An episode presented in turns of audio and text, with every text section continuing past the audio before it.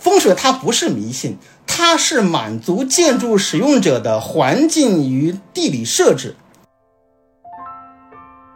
所以呢，当我第一脚踩到太和殿的顶棚里面，不知道你们能不能想象出来吗？就是这个灰呀，厚二十厘米，踩一下满顶棚都是灰。当时我们领导还表扬了我说：“小周，你很幸运，踩到了这个闻到了三百年的灰啊！实际上呢，这个条件非常的非常的差啊。”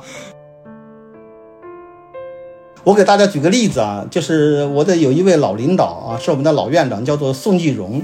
他曾经跟我说过啊，他说周琴啊，你在故宫里面走路啊，你踩的每一块砖，你看的每一块瓦，都足以做一篇博士论文。就是我在编辑这本书的过程中，就感觉周老师他可以把故宫房子里的每一个零件拆下来。然后再安装回去，把它组成一个就是我们现在看到的这个建筑，所以我把周老师称为故宫庖丁。这里是活字文化编辑部独立策划出品的播客《活字电波》。大家好，我是小雪。大家好，我是阿廖。嗯，今天是我们阳康之后的第一次相见哈。对，就是在阳的这个过程当中，我就有一种感觉，就是看字儿就很费劲，就不太想看书。那个时候就很想看个画册呀，或者是图文书。嗯，然后特别巧，就是我在当时准备居家办公的时候呢，把这个我对面编辑桌上的这本新书哈。故宫建筑细探拿回家了，正好这种图文书呢，看的我就特别的舒服哈，就是既是。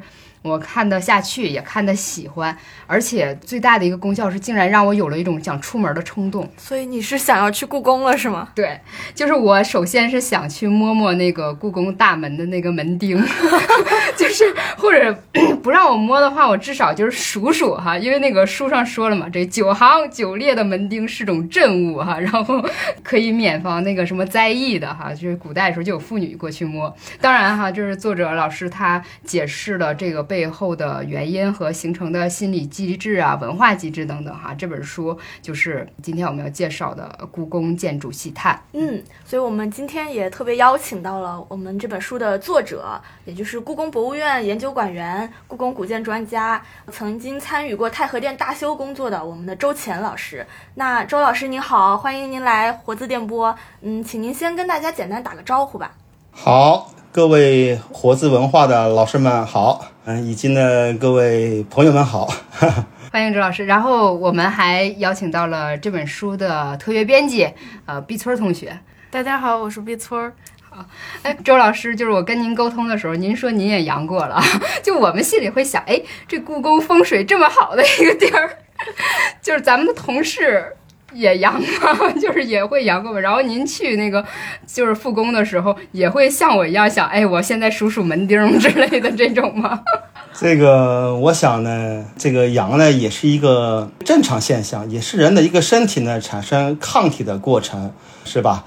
这个我们说呢，故宫呢它是一个文化的大宝库，呃，古代人他有消灾驱邪的美好愿望，但是呢，那我们说呢。只能说是文化，是吧？我们抗疫啊，消病毒还是以科学为主啊。所以呢，即使在故宫里面，我讲的也是我们每个人都是一样的，就是说我们可以去解读文化，但是呢，这个还是呢以科学呢为主啊。包括我们这个养老后啊，是吧？把身体的尽快康复啊，遵守遵守这个科学的这个过程。可能这趴暂时过不去。周老师，我还想问，就是。因为我们一提及那个故宫，就会有一种神秘的感觉哈。呃，尤其是有一年，就是大家不知道是不是一个噱头，说有一位女士，她说我今晚留在故宫了，我在故宫夜里直播，结果她刚播了一会儿，就突然就断了。我觉得这个断了特别抓住了我们大众的心理哈。其实我们并不期待在夜晚的故宫看到什么，我们看不到一种神秘的力量干扰了，它中断了直播才是我们最想看到的。就是周老师，您加过班吗？就是 会会就是在那个太阳落山之后离开那个故宫之类，有这样的经历吗？因为这个是大众一般都没有这样的体验。对，就我们五点多之后就清场了。有的哈。啊，这个说实话，有的哈。就是以前我在古建部，包括现在在故宫学研究所，以前呢就是做这个学术研究啊，呃，工程图纸的绘图啊。现在呢，我们主办一些学术会议，有的时候呢也要加班啊。的的确确呢，晚上呢在故宫里边，就是呃，相对于这个平时的工作日来讲的话呢，比如说晚上七点呀、八点呀回家啊，呃，所以呢，这个故宫的夜景呢也看到过啊。自己感觉来讲的话呢，我想呢，这个可以说两个方面，因为故宫呢，它的东边呀有消防队，呃，就是东华门区域，它的西华门区域呢有警卫队啊，包括我们故宫博物院还有保卫处，所以从安全角度来讲的话呢，呃，我们的这些我们说呢同仁们吧，或者故宫的守卫者吧，他们都会非常认真的，呃，兢兢业业的去守卫着夜晚的故宫，防止的出现任何的。我们说呢，这个有可能有出现坏人啊，有可能会出现呃火灾的隐患，而且呢还有可能我们读者朋友们感兴趣的是吧？是不是晚上有什么可怕的东西啊？这个呢，包括我个人来来讲的话呢，一方面有这个守护人员，有故宫的警卫人员啊，另一方面呢，如果真的是路过一片故宫的这个。我们说穿过非开放区这个地方如果很少的话呢，的的确确哈，说心里话，呃，肯定有点儿心惊胆战啊。呃，毕竟呢，它是一个超过六百岁的皇宫了，它的故事是吧，太丰富了。包括既有传闻呢，也有历史故事。当这晚上真的是这个游客散去。是吧？我们在这个熄灯之后，穿过这个人非常少的这个区的时候呢，的的确确呢，我们的这个心里啊，可能应该是相似的，多多少少呢有点忐忑啊。说的这个都是都是很实在的啊。当然，有的时候会看见同事会打声招呼啊，说他们辛苦了。毕竟我们刚才提到了，我们有保卫处的啊，有警卫队的，还有消防队的战士们，所以呢，基本来讲的话呢，这个。故宫的安全呢，还是是能保证的啊。尽管心里有点忐忑，作为我个人来讲啊，对，科学是科学，那个心理是心理。对，看您说啊，我就特别好奇，就是您是学建筑出身的吗？当时是什么样的机缘，就您决定进宫的呢？这个呀，就是包括我去年呢写过一本《太和殿》，其实呢，呃，别的这个老师也问过我哈。我觉得呢，就是我能能进故宫博物院呢，是人生的一个缘分。因为呢，这个我在读书的时候呢，就从来没有想到过我会进入故宫博物院工作。这个，因为我是硕士毕业后就进来故宫了，博士博士后呢是候补的在职的。那么，这个在研三的第一学期呢，我和同学们一样，嗯，去各大招聘点呢投简历。呃，也看到了故宫博物院的招聘点，呃，我们当时我们宿舍三位同学，我们一块儿投的，投完之后呢，没有一个人想到说还有结果。我们投完故宫博物院的简历之后，我们就继续找别的单位嘛，哈，很凑巧，当时是二零零二年的十一月，在这个应该是首都大学生体育馆投的简历，结果在第二年的三月份呢，这个故宫博物院。呃，跟我打电话了，就是希望说看了我的这个简历呢，而且呢，经过了慎重的讨论，呃，希望能面试一下我。实际上呢，这个从从我投简历简历到他们面试我的话呢，呃，几乎是有这个小半年了。而且当时特别凑巧，那是一个周五，周五的话呢，我们宿舍三位同学，其其实呢，要么就在实验室，要么就是。去找工作了，其实是宿舍里在白天应该是没有同学在白天。那中午特别巧，我们有一个宿舍同学恰好进进宿舍门，恰好这个时候这个电话就响起来了啊，恰好他就接了。而 当天下午的话，我要签约另外一家单位啊，是一个设计院，因为我是做设计的。呃，但是呢，我接到这个电话后呢，我就跟那位跟设计院呢也打了声招呼，我说我周一去那边，因为我是当年十一月，就是这个二零零二年十一月就投过一次简历，跟那边的领导也打了声招呼。那边的领导呢说没有问题啊，这个事情发生是零三年的三月上旬，然后到了故宫博物院呢，经过面试后呢，就很荣幸啊，呃，之前是从来没有想过，所以我想呢，也是一种缘分吧。呃，毕竟呢，这个故宫呢，它的的确确呢，从建筑角度来讲的话呢，是吧？它的这个数量呢，在世界上呢是最多的。那么从文化遗产保护的角度而言的话呢，它的方方面面呢，代表着这个中华优秀传统文化的精华。那么从馆藏文物而角度而言的话呢，它的数量呢，占全国文物的六分之一，一百八十多万件。如果说很想去把这个自己的青春呢，服务于这个建筑啊、文化遗产保护的话呢，那么去故宫博物院的话呢，实在是包括我现在也感觉啊，一个很很难得的机遇。而且呢，我可以再细致一点和三位老师讲一讲、聊一聊。就说呢，我去故宫博物院可以说是扫地扫出来的。呃，为什么呢？因为二零零二年十一月呢，这个我我们宿舍三位同学都投了简历。呃，后来据人事处的负责老师说呢，就是光投了简历啊，他有这个一米四的箩筐，就是塞满一箩筐。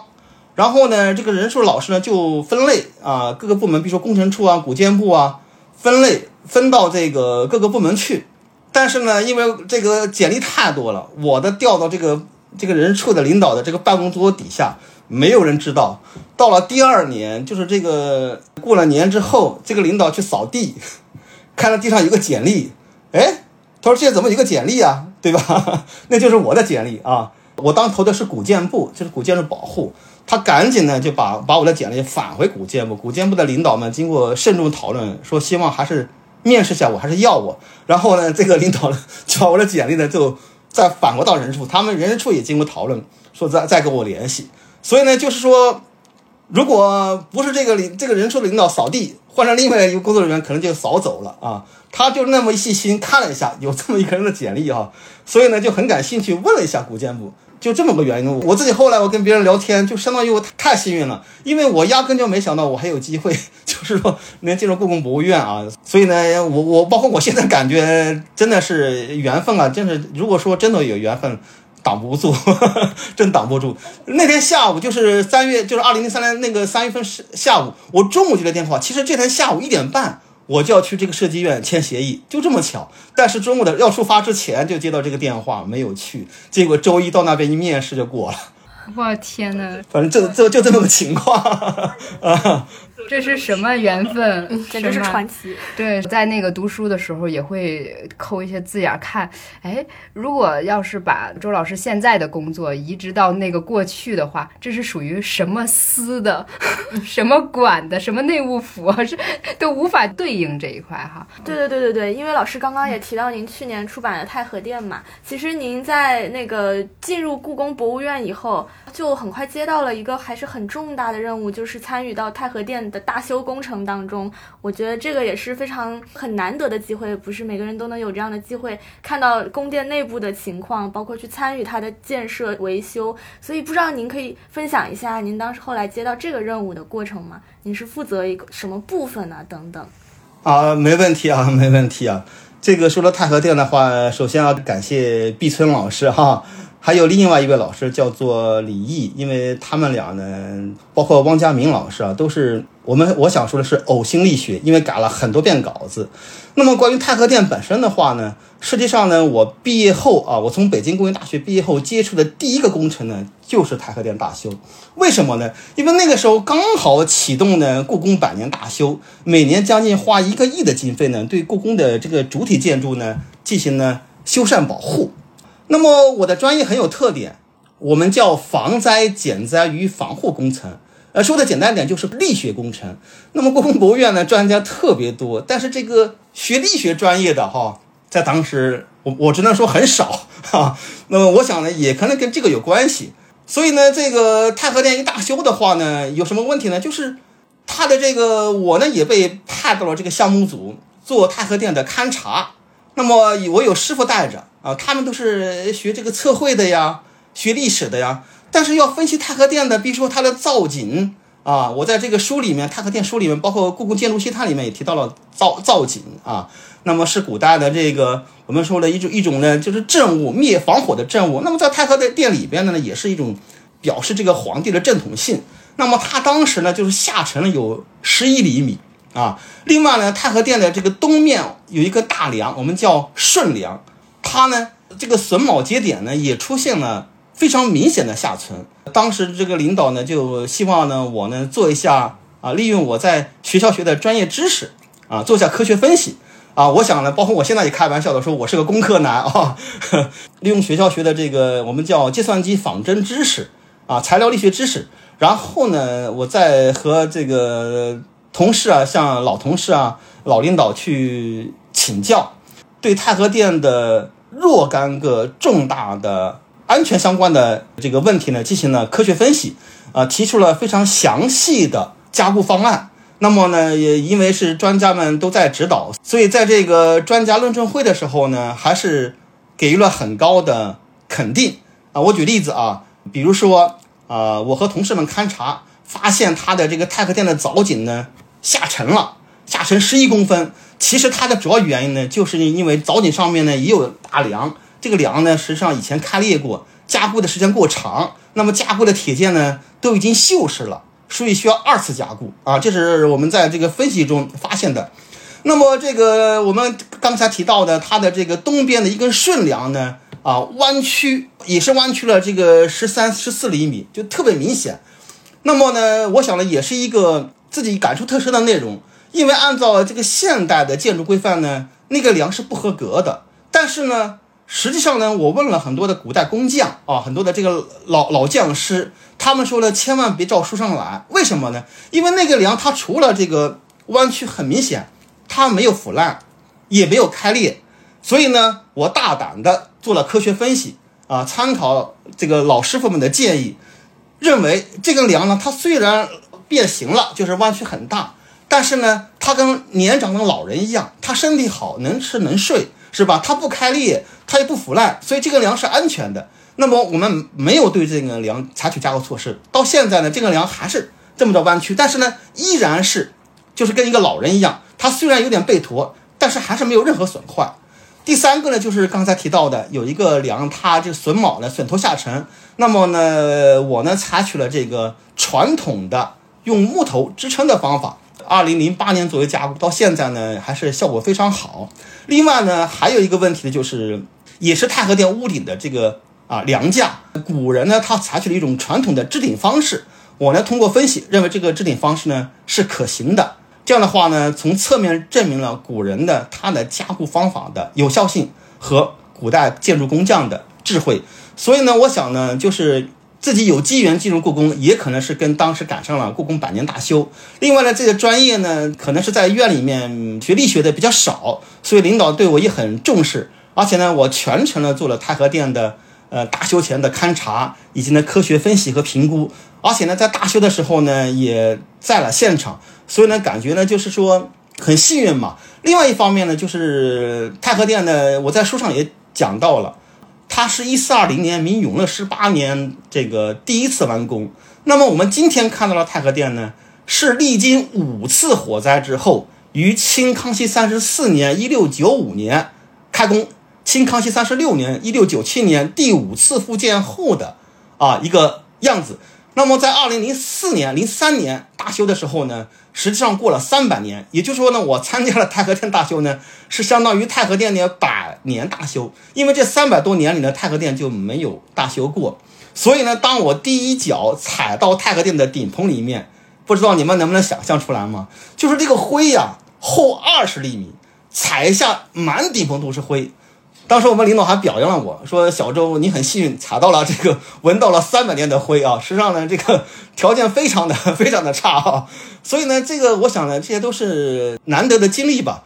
呃，而且呢，对自己在故宫里边的更加深入的学习，也打下了很好的基础啊。另外呢，有这个刚硕士毕业的话呢，其实没有工程经验的感觉哈。那么在太和殿大修过程中呢，向很多的老师傅、老专家了解了。”中国古建筑的很多的材料力学的知识，比如刚才提到的是吧？一个木梁弯了，不能说它坏了。现代的规范说这个梁坏了，但是呢，对于古建筑而言不能这么说。为什么呢？因为它历经了几百年，比如说太和殿至少三百多年了，梁弯了就跟人一样，人老了，他背驼了，但他身体好啊。所以呢，我想呢，太和殿呢也是既是这个在故宫里面啊，感觉最重要的一个参与的一个工程，也是自己呢。啊，包括到今天，我感觉也是个学生啊，在故宫浩瀚的知识海洋里面呢，啊，学的第一本第一门课，相当于对古建筑的科学认识的一门课啊，这是这个初步感觉啊啊。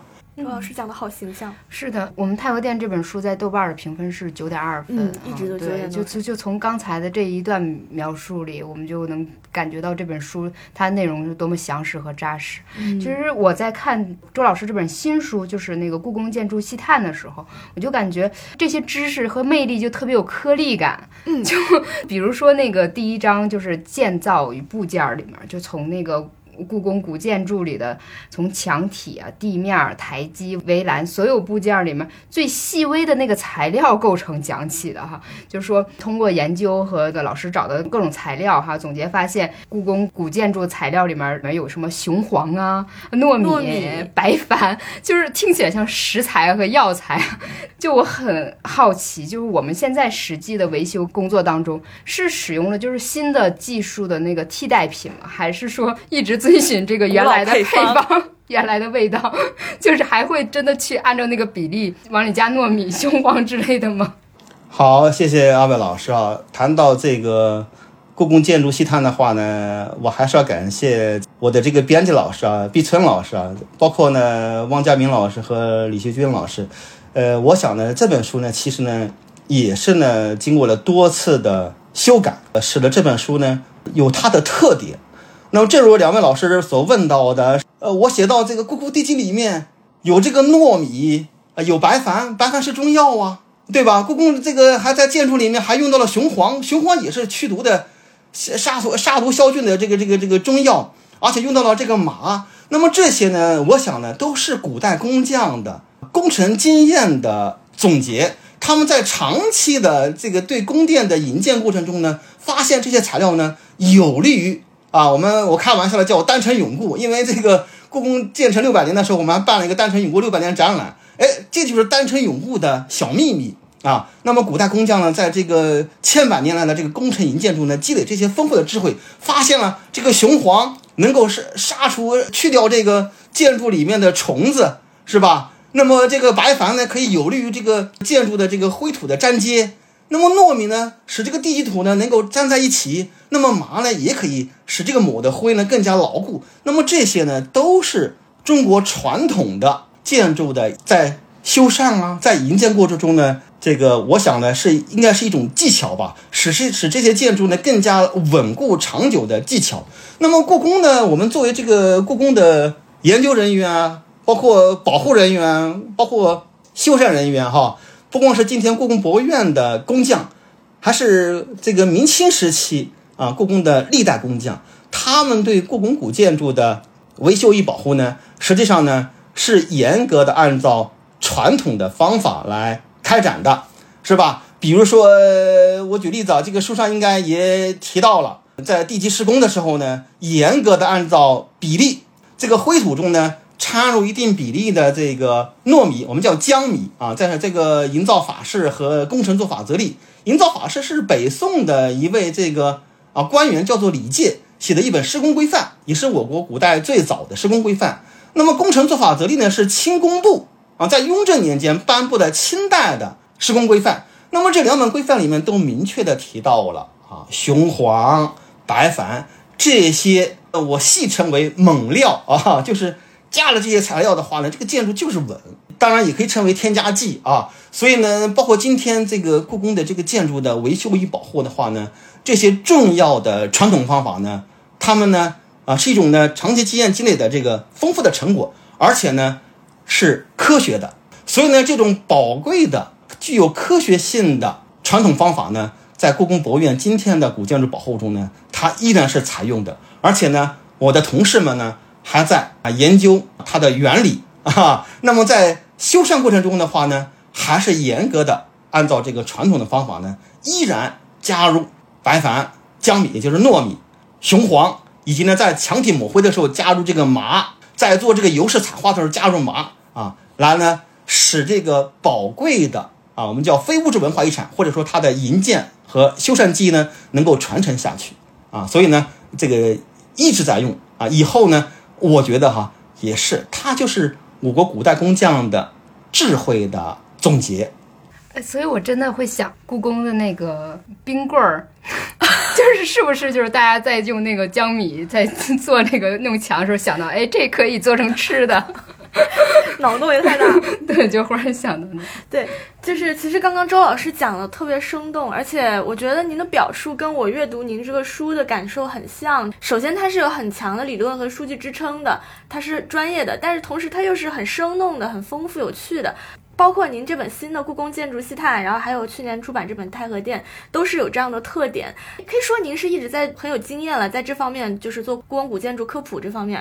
呃，但是可能对很多人来说，故宫古建筑或者说就是古建筑研究这块，它还是一个挺专业的领域，就是大家会觉得它可能会涉及很多，就是很多方面的庞杂的知识，或者说它专业性很强，需要有理解门槛的。我不知道您在这个做这些科普工作当中是会有这样的问题吗？就是为什么您一开始会想去去做这样的建筑知识科普？好的，这个我觉得您问的问题很好。呃，其实呢，也是自己的在故宫呢工作这么多年的一个很深的感悟吧。因为呢，就是自己呢以前呢是工程师，然后呢是高级工程师，又转为研究员。故宫呢，它是一个大宝库，而我的本身的专业的话呢是这个力学专业。正如呢，这个我曾经和咱们的活字文化的老师们聊过哈，就是呢，以前呢我写的学术论文呢特别多。我这个力学专业呢，尤其是我博士论文做的是古建筑抗震，啊，那个太专业了啊，它有很多的专业化的术语，可能对于我们的一般的读者而言的话呢，很难的去理解。另外呢，故宫呢，它是一个大宝库，前面也提到了。那么从建筑而言的话呢，它包含的这个知识的海洋呢，太浩瀚了，是吧？它的建筑的历史啊，建筑的文化呀，建筑的艺术啊，啊，建筑的构造或者组成呐、那么呢，故宫的观众就是在疫情之前，故宫每年的观众呢达一千。比如说，二零一九年到了一千九百多万。我想呢，为什么啊中外的观众朋友们愿意来故宫，肯定是为它博大的文化内涵啊、丰富的艺术造型和历史呢所震撼。所以呢，要想把故宫的历史文化讲出来，那么呢，自己呢又是一个工科男。那么我想呢，既然是工科男的话呢，还是把公众们感兴趣的故宫方方面面的细节呢。用最简单的语言呢来表达出来。其实呢，这是一个磨合过程啊，包括我感觉啊，这个《西探》的这本书呢，也是在磨合。我想呢，自己作为故宫的一名保护工作者吧，有机会呢去接触故宫的各个宫殿，感悟它的博大于精深。与此同时的话呢，要用最简单的语言哈、可能因为我的文笔呢，可能稍微弱一点，但是呢。要把里面蕴含的古代的科学知识、文化知识、历史知识和艺术知识呢，把它呢讲出来。呃，所以呢，这个也是呢，就是慢慢慢慢的由特别特别的专业呢，呃，过渡过渡来准确的把大家关注的故宫的里特别有趣的知识呢讲出来。比如说啊，我举几个例子啊，自己在故宫里面工作这么多年，而且呢。呃，经常注意到很多人，包括我们导游、包括我们观众啊，在故宫里面参观看到的，以及他们想到的啊，比如说这个公众传言，故宫有九千九百九十九间半的房屋啊。那么我在西谈里面也提到了，这个从古建筑的专业角度讲呢，四根立柱围成的空间为一间房，那么两根立柱的呢，它没有哈，因为它撑不住，所以呢，这个九九九九间半的房屋呢，这个说法呢，呃，是不现实的。但是呢，它有一定的文化特色，为什么呢？因为九是最大的单数，五呢是中间的单数，那么九五呢寓意呢是吧皇帝专用的意思，比如说九五至尊，所以呢九千九百九十九间半呢，实际上表示呢这是皇帝专用的宫殿 啊，这是一个例子。另外呢，书上也提到了这个是吧？大家非常关注的这个说打雷是吧？看到了有宫女在这个墙上走的影子。呃，既然作为工科男的话，那我得查资料啊，是吧？呃，而且呢，做一下科学分析啊。实际上呢，我们通过科学分析的话呢，不难发现呢，它是啊有科学性的啊。我们不能说肯定是是科学的。为什么这么说呢？因为故宫的红墙是吧？它的材料就是氧化铁，这个包括我们自己，包括我们做化学研究的各位专家，这是毫不否认的，它就是氧化铁。那么氧化铁呢，在自然界中呢有两种形式存在，一种称为阿尔法啊这个形式，一种称为呢伽马形式。那么故宫红墙上的氧化铁呢，它就是阿尔法形式的氧化铁。这种形式的氧化铁呢，性质很稳定啊，一方面呈现红色，是吧？另一方面呢，这个它呢与这个里面的这个灰浆层呢紧密粘接。但是在雷电的时候呢，这个雷击的话呢，它会产生氢气，氢气与这个阿尔法形式的氧化铁反应的话呢，它会产生还原反应，生成伽马形式的氧化铁。这个伽马形式的氧化铁就是磁带呀。啊，磁带就是这个，这就是的。所以的话呢，这个在打雷的时候呢，是吧？几百年前，这个宫女如果说路过宫墙，一一道闪电的话呢，它有可能是吧，在这个伽马形式的这个氧化铁的这个这个化学反应的过程中呢，它的影像照到这个墙上去了，是吧？那么回到现代社会，如果游客在在这个雷雨季节，他的的确确看到闪电的时候呢，这个磁带里有可能产生播放嘛？但是呢，我在书里面也提到了啊。呃，它也体现了这个中国古建筑的一个特色，什么特色呢？就是故宫的墙啊，红墙，我们称为红墙黄瓦啊，黄瓦寓意呢皇帝专用啊，因为黄色是皇帝专用的颜色，在中国传统文化中，红色的寓意阳刚炽热，护卫皇权。那么呢，它这个抹灰的主要目的，除了衬托皇权之外呢，是为了保护这个砖啊，因为墙是砖砌的墙嘛。如果说不抹灰的话呢，这个砖暴露在空气中呢，会与空气中的各种啊元素，比如说氧气啊、二氧化碳、二氧化硫反应，表面呢呈粉末状，我们称为风化。所以呢，这个宫墙呢，这个红墙呢，它的第二个功能是保护这个砖墙的砖，而实际上呢，它不是说抹一次灰，它就呃永远的在那儿，它一般三年五年这个灰就要掉啊，这个都是很正常的。从这个紫禁城营建到今天啊。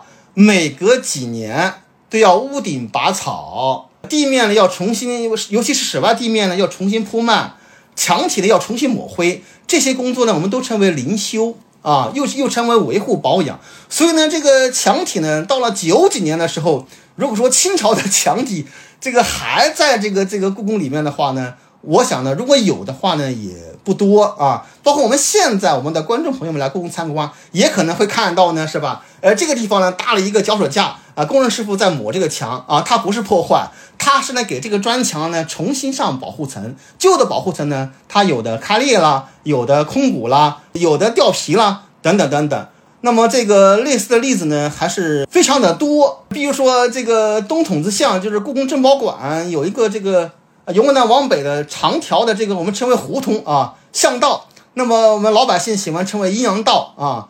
哎，讲的这个 说白天人走，晚上鬼走，其实不是。我们稍作科学分析就不难发现呢，这个阴阳道呢，实际上是因为它是南北向的这个两道墙，那么太阳呢是东升西落，所以呢从早上到下午，它总有一面墙是亮的。呃，总有另外一面墙是暗的，因为从东往西的嘛，是吧？所以呢，这样的话呢，这个我们观众呢朋友们一路过那个巷道的话呢，总会看到一面墙亮，一面墙的暗，所以就把它戏称为阴阳道。实际上呢，它有它的这个科学的原因啊。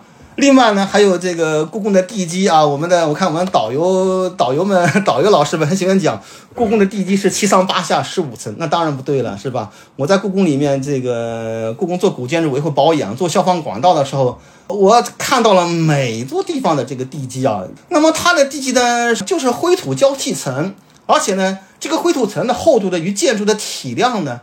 是成正比的，比如太和殿是吧？太和殿地基到现在多深呢？到目前都没人知道，没人知道多少深。我们为了保护古建筑，所以不会是因为研究去破坏它的地基，只能说在古建筑保护过程中没有办法是吧？才去研究。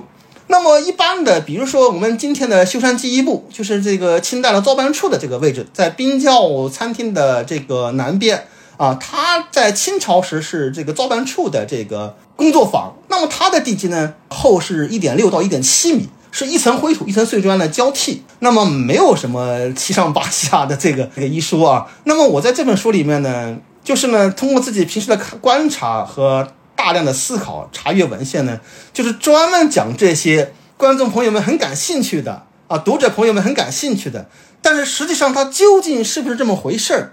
是吧？因为作为一个工科男，我的特点啊，我觉得任何学工科的，当然我们学文科的老师也有这个特点，就是希望呢，要么你就符合历史要么在科学上能以实现，是吧？我们不能说别人说什么就传传言、传说、传说，这个都是对我们实际上对公众不负责，对后人也是不负责任的。所以呢，《故宫建筑西探》呢这本书呢，就是对于自己来讲的话，是一个科普的磨合过程啊。再举个例子，千龙吐水。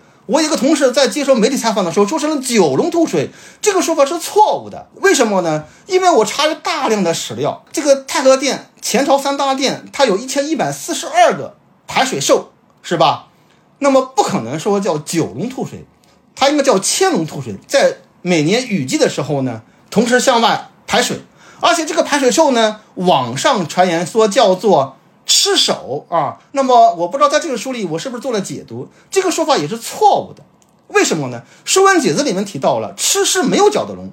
我们朋友们去现场看一下，所有的这个龙它是有脚的，它叫做球。而且呢，这个明代的这个文学家杨慎在这个《深烟集》里面提到了龙神九子，最早提到龙神九子的是这个李东阳，是吧？然后他的徒弟就是杨慎，杨慎把这个排水兽呢。题名叫做“公府”啊，“公”是虫虫字旁一个公母的“公”，“父”呢虫字旁一个复习的“复”。那么这些呢都是结合史料的一种解读。所以我再回到这个写到这本书的这个科普的初衷来讲的话呢，《故宫建筑西探》的这本书呢，就是呢作为一名工科的学者，作为一名试图呢用最简单的道理哈 哈来讲好啊，故宫里面大家喜闻乐见的传闻的哈哈，有传闻啊，也有呢没有注意到的。但是呢，它的的确确代表了古代工匠的卓越的智慧，包含着中华优秀传统文化的非常重要的内容的。在这个书里面呢，我写的呢还是比较细啊，可以说呢，就是别人不说的，我一定要说；别人都说对的呢，我觉得说到底对不对呢？我简单的要分析一下。那么再补充一个自己的一个感触啊，就是说我们每个观众朋友们来到这个故宫里面是吧？过了太和门就看到这个太和殿。那么太和殿肯定是故宫里面的 C 位建筑，也是故宫里面乃至是中国古代最为重要的宫殿建筑。实际上它的命运呢非常沧桑。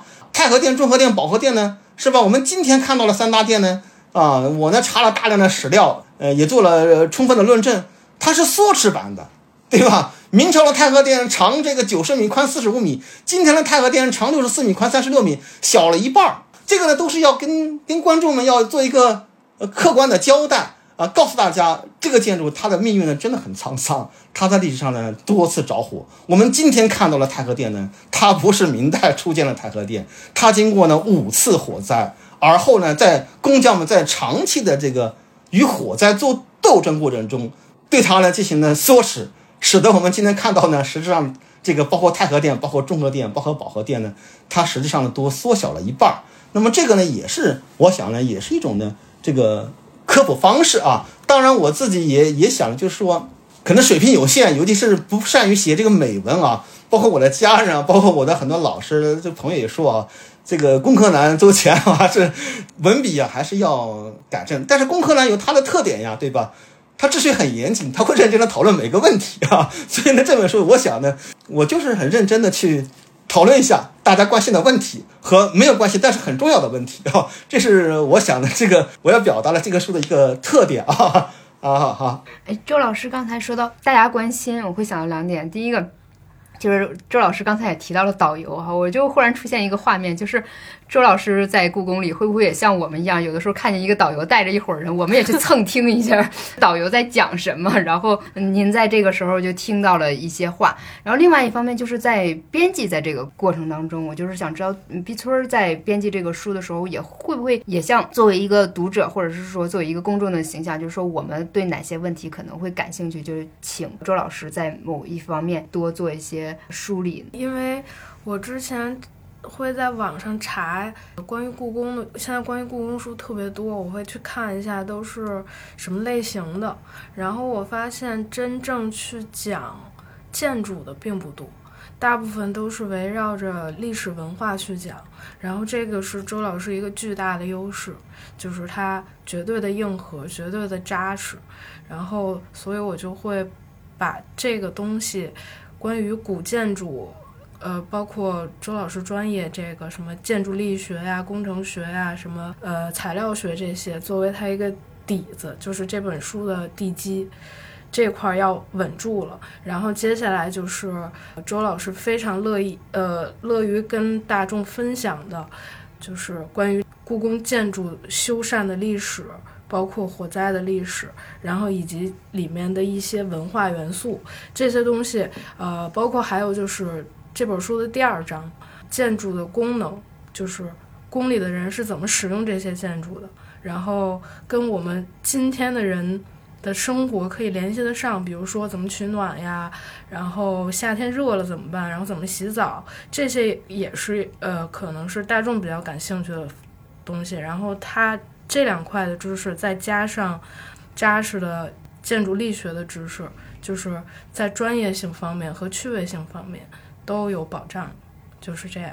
这本书不知道是呃有什么样的缘起啊？其实我听您讲以后还是会好奇，因为就是在之前合作过太和殿之后，那个是专门关注一个最重要的这样一个宫殿嘛，然后现在又有一个很呃完善的去讲整个故宫建筑的各方面的特点的，然后不知道周老师跟就是毕村能不能一块来聊一下，一开始是怎么会想到做这一本？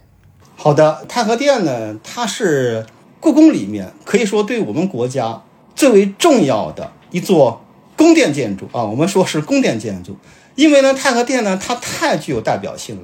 它的工艺呢，代表着中国古建筑工艺的最高水准。那么它的这个装饰的豪华程度呢，也是呢非常的奢侈豪华。而且从建筑文化来讲的话呢，它是中国古代的皇家文化的重要组成部分。啊，正如汪老师、汪家明老师说呢，是吧？就是读太和殿呢，可以知万殿，因为它从基础到立柱，到它的门窗，到它的斗拱，到它的梁架，到它的屋顶呢，方方面面呢，它的工艺呢非常的标准，用材呢非常的规范，施工呢非常的严格，造型呢也非常的雄伟。所以这本书呢，我想呢，读懂太和殿，了解了太和殿，那么相当于呢，对故宫的建筑呢有一个。比较基本的印象，或者说呢，对故宫古建筑的它的施工的技艺，包含的文化呢，有一个呢比较呢深入的认识。那么呢，呃，这个写完太和殿的话呢，我想呢，还是要啊，对故宫里面的很多方方面面的细节问题呢，嗯，希望能够呢解读一下啊，包括自己，包括呢观众朋友们，是吧？能够呢通过啊一本书能够了解。古代的建筑的方方面面的知识，比如刚才我们毕春老师提到的，是吧？呃，古代的皇帝洗澡用的建筑呀，他看戏用的建筑呀，呃，还有呢，夏天这个藏冰的冰窖的建筑啊，啊，冬天的下面的这个，呃，我们说呢，古代的皇宫紫禁城冬天是很温暖的，是吧？这个乾隆皇帝还作诗啊啊，人苦冬日长。我爱冬夜短啊，大概这个意思啊，就是说，为什么？因为这个冬天里的这个皇宫的皇宫里面有这个地暖啊，啊，非常的暖和，温度可以达到二十六、二十七度啊。那我们称为火地。那么呢，这些呢是吧？这个古代皇宫里的生活设施，实际上是古代的智慧，包括呢这个丹城永固的小秘密，对吧？各种材料的运用啊，黄金的运用啊，是吧？这些呢，我我觉得太和殿里它没有讲清楚的。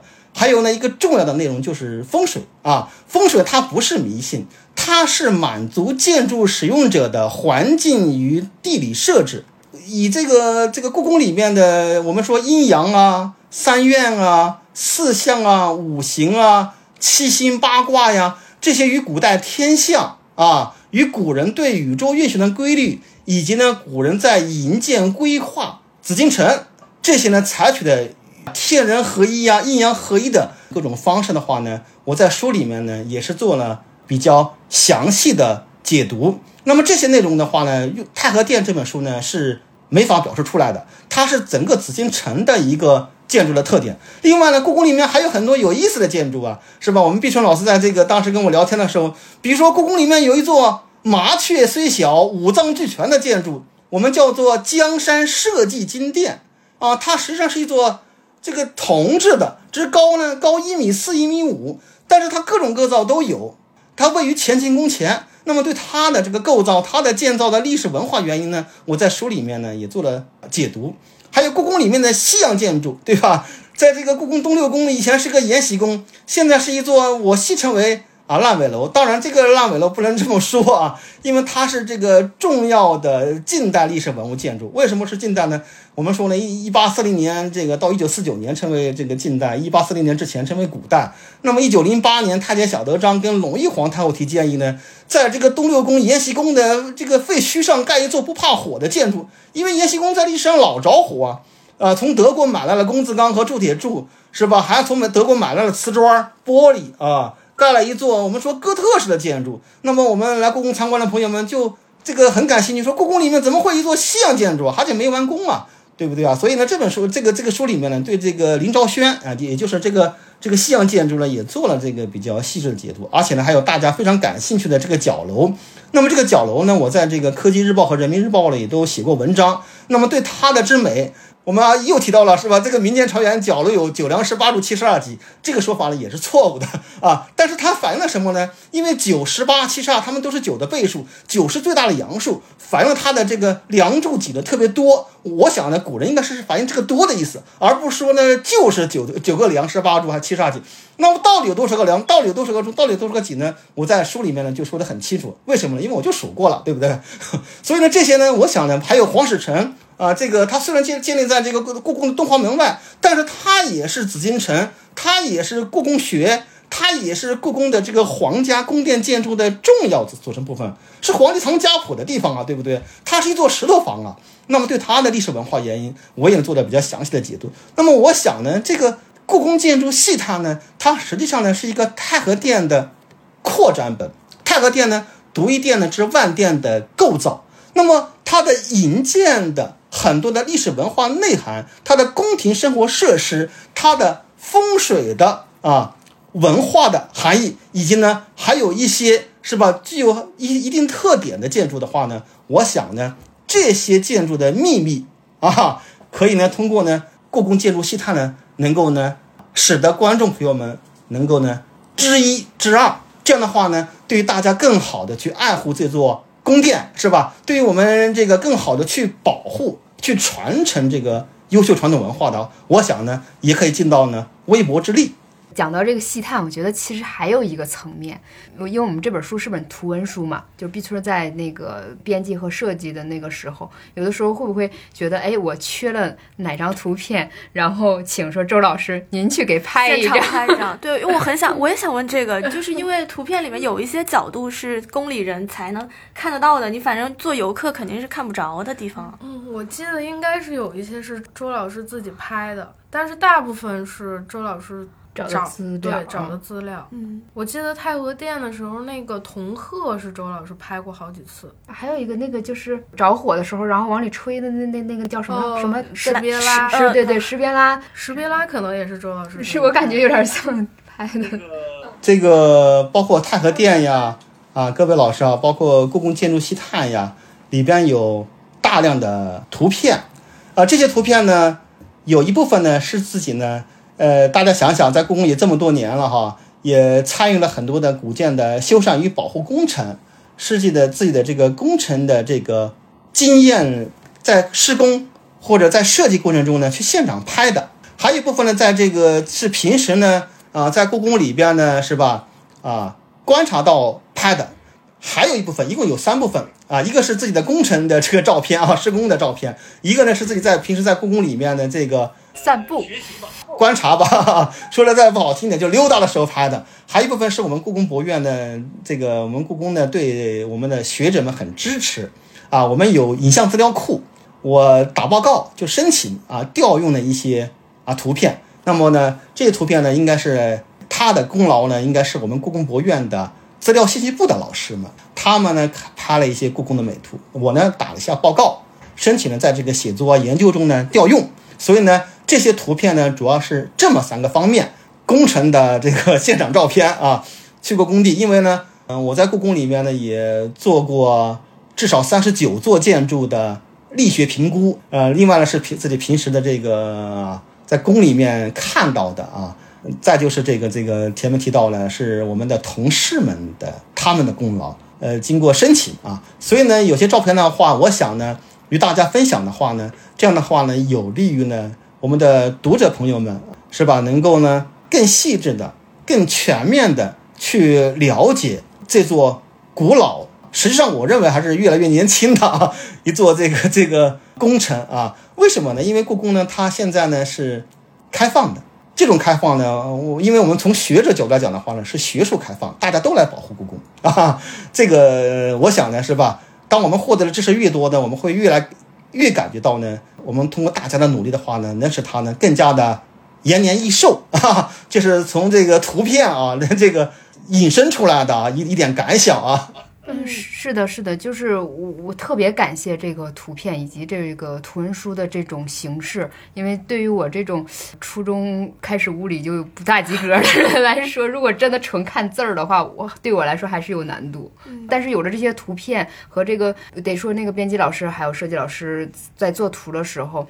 画了一些精准的线呀，然后来，比如说那个根号二，它到底是怎么来的？嗯，比照着图片和周老师的文字，你就可以很清楚的明白了这些概念。要不然就是，如果数学和物理知识有限的话，就确实读的会有门槛。读纯文字的话会比较费劲。对对，其实这是图文书的魅力。然后我在读就是故宫建筑细探的时候，还有个感受就是，像刚刚小雪说，它是颗粒感很强，然后我感觉就是综合性很强，它是跨学科的。然后我在读的时候也会想象您工作的时候的，就是研究中的这种工作特点，是不是也是这样交叉？因为我们还是说，刚刚小雪也提到那个讲故宫墙体的那一章，你就会看到既讲到了很多就是化学、材料学这方面的知识，会去讲它这个原理，然后同时您会去有很多古代文献的资料佐证，就像您刚刚也会提到各种就是以前的典籍里面是怎么讲的这些历史的方面的知识、古典文献方面的知识，然后还会有很多。就是实地施工上面的，你感觉好像我读了这些施工的流程，我就能够看到老师傅们是怎么把那个墙体修缮出来的，怎么把那个柱子拆出来修缮的，这是是一个很穿插的过程。所以我不知道是不是也反映您的工作特点是这样子的，是不是也会比如说在实验室，然后也要跑文找文献资料，然后可能也要下到施工的一线去。对，您说的很对啊。呃，故宫呢，我们想呢，它是一个大宝库。开展对故宫的研究啊，作为学者而言的话呢，的的确确，包括在书里面，它既有历史知识，比如说三大殿呢，是吧？为什么变小了，越修越小了？呃，它既有呢这个建筑的修缮技艺知识，比如说刚才您提到的这个墙体的修缮的工艺，是吧？呃，各种这个这个添加剂的使用，它又有化学知识。比如说这个宫这个宫女的这个影像怎么到了墙上去要进行化学分析啊？它也有这个力学知识，对吧？因为这这个书里面多次提到了故宫的这个本身的稳定性，它也有这个建筑的美学知识。为什么呢？因为这个根号二啊。根号二里面，它实际上是个古人天圆地方的一种理念的印象，而在故宫的这个立面设计中呢，它大量的用了根号根号二的不断的这个组合，它还有呢古代的这个风水文化知识，里面还有专门有一部分就是专门讲这个故宫里的阴阳布置，包括故宫的平面图是吧？前朝三大殿就是阳，内廷后三宫及东西六宫就是阴，啊，这个故宫的这个三大区呢，与天宫中的这个太微院、紫微院、天师院是对应的。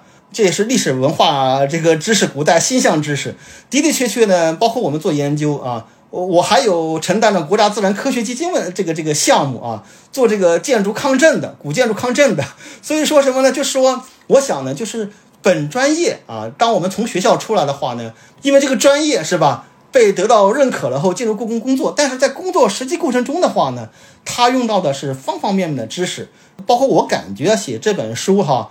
呃，实际上呢是多个知识的综合啊，正如您刚才所说的是吧？这个比如说开春后我要做这个古建筑的力学试验，而在写作的时候呢，我去查的是史料啊，然后我在分析的时候又又是它的这个化学分析，同时还考虑到故宫古建筑的设计和规划特征，这些呢，我想呢是好事儿。为什么呢？因为呢，对一座啊古代的皇宫，一座呢历史文化遗产，要全面的认识它。保护好它，那么需要的是综合的知识。如果说知识呢是片面的话啊，那么呢对它的了解、对它的保护呢，我们讲呢也是呢角度呢只是单一的。所以呢，我来故宫，我想呢是吧？我是零三年的八月到现在的话，也是十九年了，是吧？也是呢，我想呢也是呢自己呢从一个工程师啊到研究员到学者的这个转变过程的话呢，不断的去学习各种呢与文化遗产保护相关的方方面面的知识，这样的话呢，我想呢，才使得这些综合知识的这个运用的话呢，才使得自己更好的去认识和保护好这座古老的皇城。所以这本书的话呢，也有这个特点，是吧？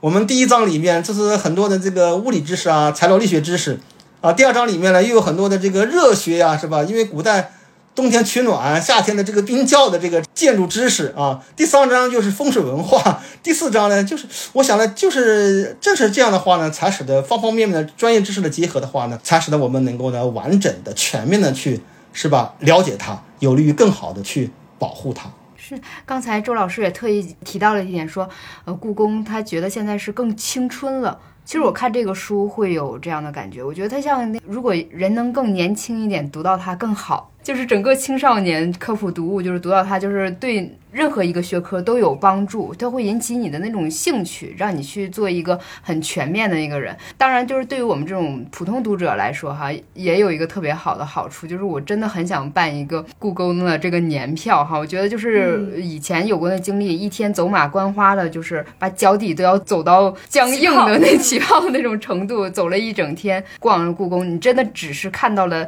一点点啊。相信周老师是是每天就是在那个故宫里就是行走的那个人哈，您还是能发现故宫总会像一个大宝库一样，总能给您就是新的理解和一个发现嘛。就是在这本书这个细探以外，我猜还是会有很多的内容，可能您还想去做更深入的研究，或者是说在您心里还有一些难解之谜，不知道就是在这些其他的层面上，您还是说想是一种慢慢等待那个缘分、机缘巧合。再去发现这个故宫，还是说您在故宫将近二十年的时间里，还是觉得某一方面有什么没有突破的这个难点？能不能跟我们分享一下？啊，当然可以了啊。其实呢，自己很有感触哈。呃，当我们处于这个浩瀚的知识海洋里面呢，啊，越学习呢，才越发现自己无知啊。我给大家举个例子啊，就是我的有一位老领导啊，是我们的老院长，叫做宋继荣。他曾经跟我说过啊，他说周乾啊，你在故宫里面走路啊，你踩的每一块砖，你看的每一块瓦，都足以做一篇博士论文啊，的的确确是因为呢，故宫呢它包含的内容呢太丰富了，包括自己现在写的内容呢，我感觉还是很疏浅的。当我们在故宫里面越长，才能越能感受到这个故宫的啊建筑本身的。博大精深和它包含着极其深厚的、丰富的历史文化，以及呢古代工匠的建筑特色。那么从写作角度来讲的话呢，它有这个我们比如故宫建筑细探的这种啊侧重于科普啊侧重于讲故事的书，也有呢学术著作啊，比如说我写了太和殿呢，除了太和殿的这本书以外呢，我还写过太和殿的这个学术著作啊。比如说这个太和殿的这个修缮与保护技术，我也写过这本书。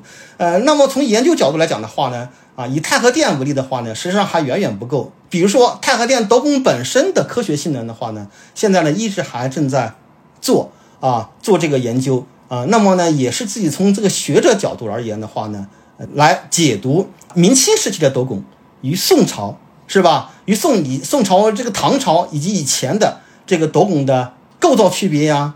啊，力学区别呀，是吧？这些呢，从学术角度啊，作为学术而言，那么作为这个我们说文化普及而言的话呢，故宫里面要学的内容太多了。我就举个例子啊，比如说十二月二十二号是这个冬至日，当然我我我我也发了一篇文章啊，就是说这个故宫正大光明这个乾清宫正大光明匾上呢，在中午十二点的时候呢，这个阳光呢会打在这个正大光明匾以及这个下面这个龙这个上面，这些呢都是自己在故宫里面长期这个研究。过程中发现了一些呢古代的智慧，我想呢类似的智慧呢在以后的这个深入研究中呢会不断的去啊扩展。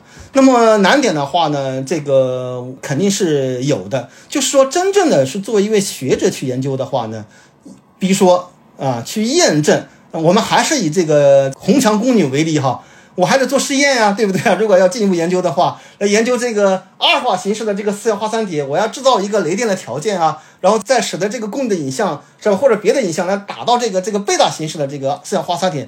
我在这个建筑析碳书里面只是这么科学分析。那么如果真的从学术角度而言的话呢，还要做实验的去证明这个观点的。所以呢，我想呢，这个故宫建筑细碳的话呢，它实际上呢，只是我的一个呢小小的对故宫的一些细节的一个。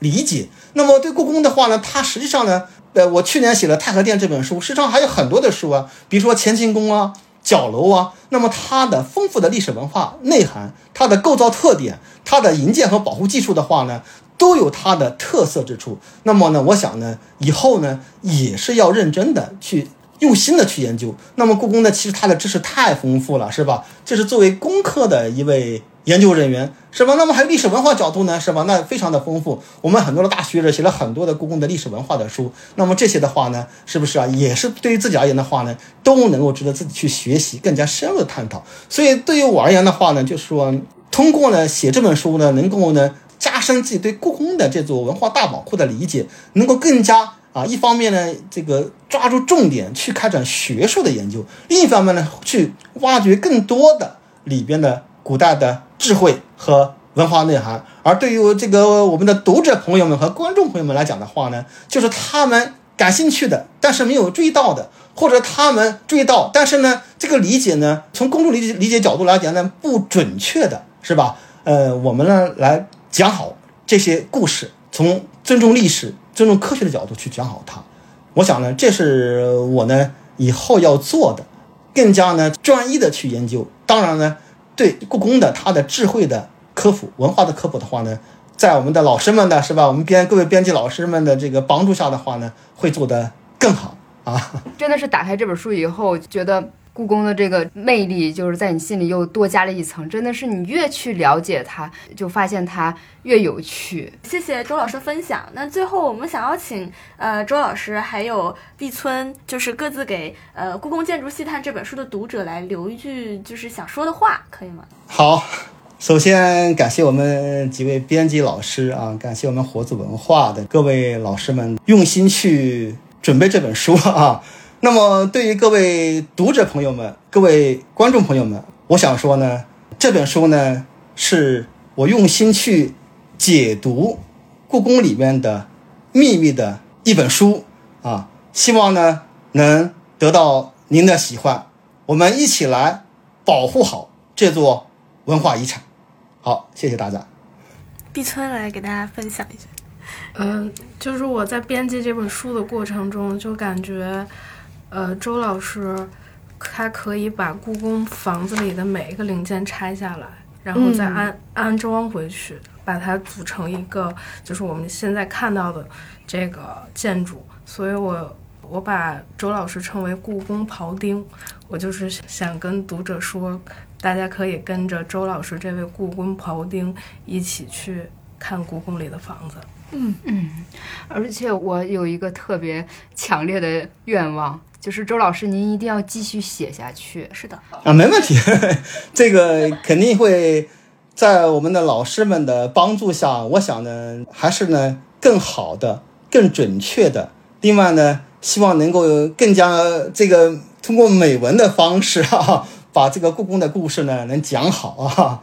其实我觉得周老师，您不必就是拘泥于说那个词藻的华丽与否，您这些丰富的这个知识和史料，然后还有您排布的这个方式，已经让我们感觉就非常非常的过瘾。这就是它的特点。对，这是硬核硬核式的那种，而不是说我们被那个吹眩晕了那种。对对对对，对对对。而且这个书的整个的这个。看的这个过程哈，就特别的流畅，尤其是到最后的时候，有一种意犹未尽的感觉。然后最后那个落点我也特别喜欢，我有一种怅然感。我不知道这个安排是不是那个毕村的一个功劳哈。就最后你讲到，就是说那个呃特别的单体建筑，最后那个落幅的时候，是讲了建国以后的几次修缮，甚至是有一段时期。院内杂草丛生，就是嗯瓦砾成堆，没有人管它嘛。我之前那个呃汪老师来讲故宫三叔那期的时候，也讲到他是七十年代的时候，呃去过那个故宫，说没有人维护没有人维护，很萧条，萧条那种状态哈，然后泥土的感觉灰秃秃的。您这本写到这儿，一直到说呃。二零二零年开始重启修缮工作，二零二一年又重新对公众开放。我觉得整个就像一个。就是一个影像、一个纪录片的一个尾巴一样，就是在最后又把你从这个知识的这个丰富和这个遨游里面，又拽回到这个现实当中。我们作为公众，多去走一走，多去看一看，多去提及它，才给这个古老建筑更多的这个生命力。特别感谢呃周老师这本书，真的是我觉得我阳了之后，人心是虚的，就是心我不想走出家门，就是觉得外面。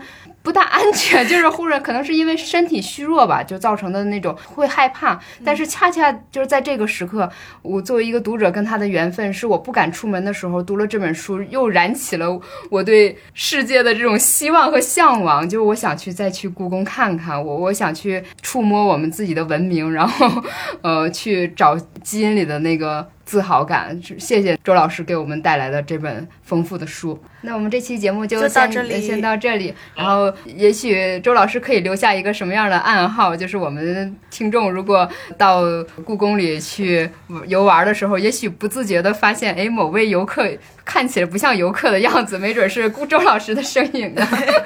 这个的的确确，我在故宫里面哈，呃，至少有很多有很多回了，在故宫里面行走的话呢。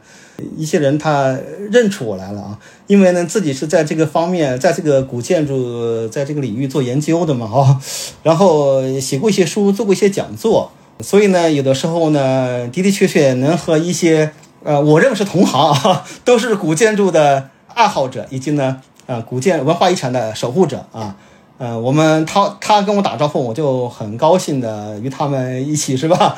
这个也是互相打个招呼啊，我想呢我们可能。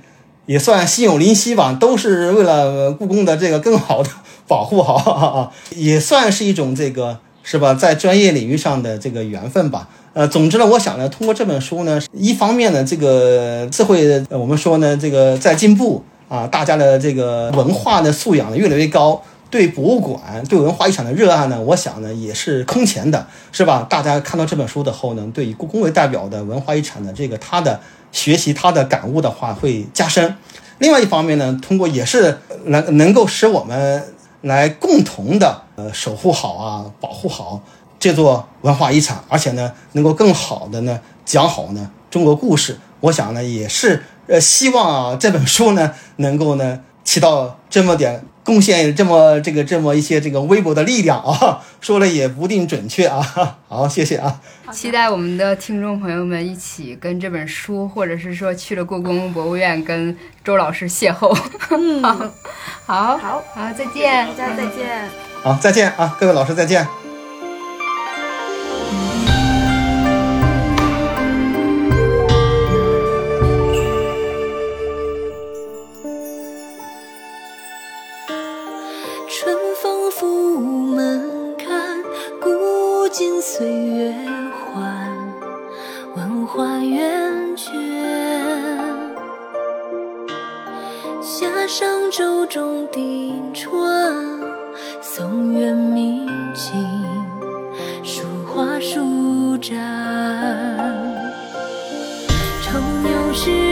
星空。